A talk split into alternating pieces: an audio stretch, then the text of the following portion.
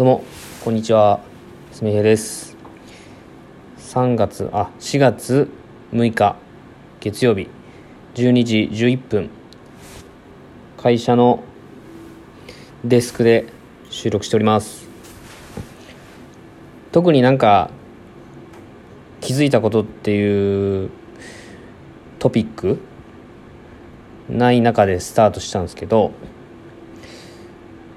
そういえば最近特にインスタグラムのインスタライブがめちゃくちゃ増えたなって感じます。あのお店とかねもそうなんですけど僕はコーヒーショップのアカウントを結構フォローしてるのでコーヒー屋さんがコーヒーについまつわるストーリーを話してくれたりとかあとはテイクアウトのに移行したのでそれの説明をしたりとかですね。あとネット販売で、えー、紹介しているグッズとかコーヒー豆の説明とかをしてるのを結構ね耳にするようになり見ますね。僕の通知欄にも何々さんがライブ配信をスタートしましたっていうのが結構出てきてですね。一頃よりもそのストーリーの上の方に丸アカウントのこう丸い丸い表示があるじゃないですか。でストーリーだと押したらストーリー24時間表示されるあの10秒ぐらいのやつが表示されてたんですけど今は今まではねライブ配信ってほとんどの人やってなくて1個ぐらいまああっても1個なんですけど最近は23個ライブ配信が同時にされていてライブ配信アイコンがね重なってるんですよね。どそのライブ配信って多分このスマホでしか見れないんですよね多分ね。パソコンで見れないんでなんかそれがねなんかもどちょっともどかしいというかですね。ライブ配信見ちゃうと他のこと作業できないじゃないですか。ねえわかりまあ、ツイッターのライブ配信もそうなんですけど BGM 再生みたいなのができないのでなんかどうにかならんかなと思ったりしております。ちょっと嬉しいことを言うとですねなんかインスタグラムとかそういうツイッターとかフェイスブックとか自分が使っているツールをなんだろうこの憧れのアーティストさんとかが同じように使っていてでライブ配信で、まあ、今で言うとステイホームっていう家でゆっくりしましょう。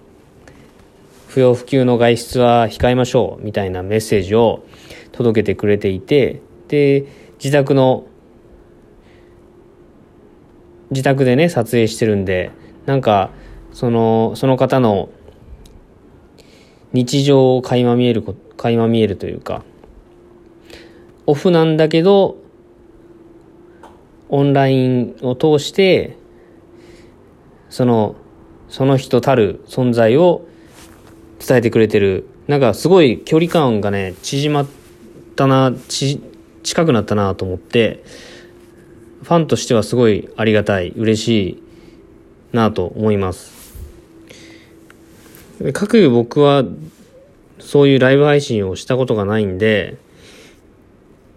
なんだろうあまりそのライブ配信の心得っていうのは分かんないんですけどオンラインで直接会わない人とつながるっていうのはこれから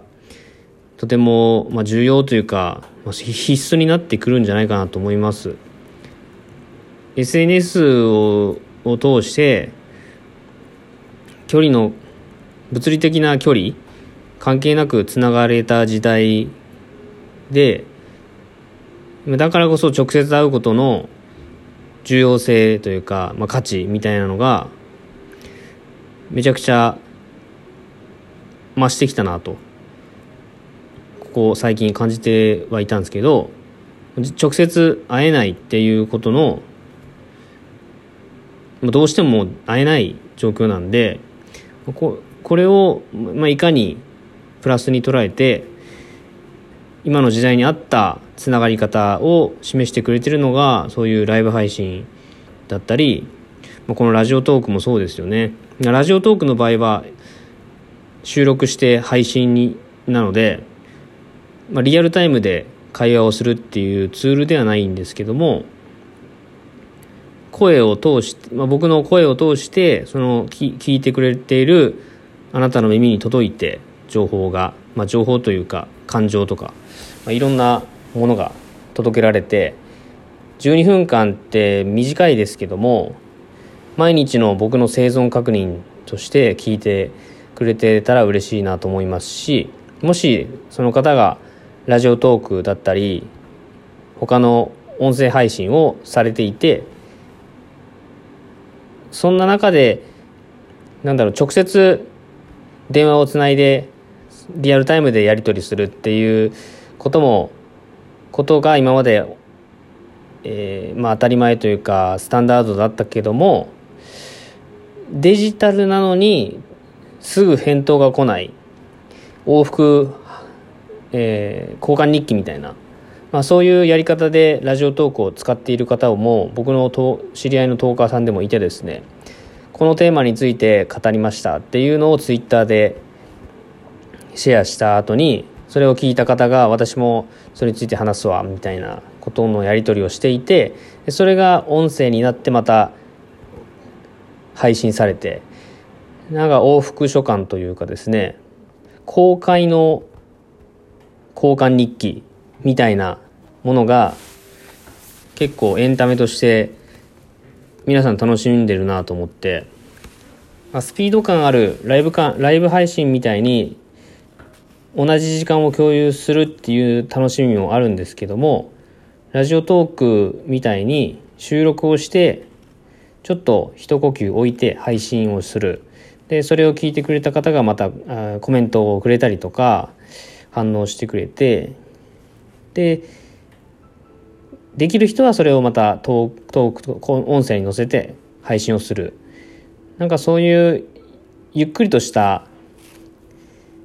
コミュニケーションもなんか楽しいなというふうに思います。どうしてもこのどうしてもっていうか最近あの聞くコンテンツが増えてきたのでなかなかリアルタイムでリアルタイム。うんちょっと難しいな。あの配信されたらすぐに聞けば、えー、そういうやり取りも簡単にできるんですけど1日2日ともね聞くのが追いつかない時とかどうしても聞けない状況ってあるじゃないですか、まあ、そうすることで情報がね流れていってしまうのがなんかちょっと若干のストレスではありますけどまあ、それも含めて自分のペースでラジオを聞いてまああの保存ボタンみたいなのもありますからこれをこれ聞いてなかったなみたいなやつはクリップしてダウンロードしとけば後で聞き直せますからうん何をしてんだこれ音声配信を始めようっていうキャンペーンはもう終わったんですけど、なんか音声配信を始めよう的なキャンペーンの話をしてますね。まあ、そうそうだ、ライブ配信を、ライブ配信がな結構ねみ、いろんな方がされていて、まあ星野源さんのね、ライブ配信でされた動画を、ライブ配信だったっけな、あれ。星野源さんが上げた動画を、なんかアプリを使って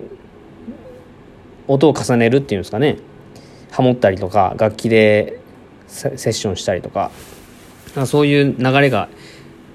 デジタルてすごい可能性が無限大やなと感じる場面がここ数日で起こっていて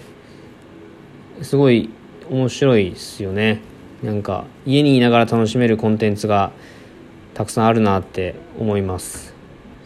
はい。まあお昼休みの10分間収録してみました。今のところ毎日投稿のノートもですね昨日5記事目アップしまして今日6記事目まだネタは思いついてませんが書く予定ですんで是非そちらも、えー、読んでいただけると嬉しく思います。ではお昼休みのすみへい一人語り終わります。えー、午後からも皆さん元気に眠くなったらちょっと一眠り軽く仮眠とって午後も過ごしましょう。では喫茶すみへ店主のすみへでした。ありがとうございました。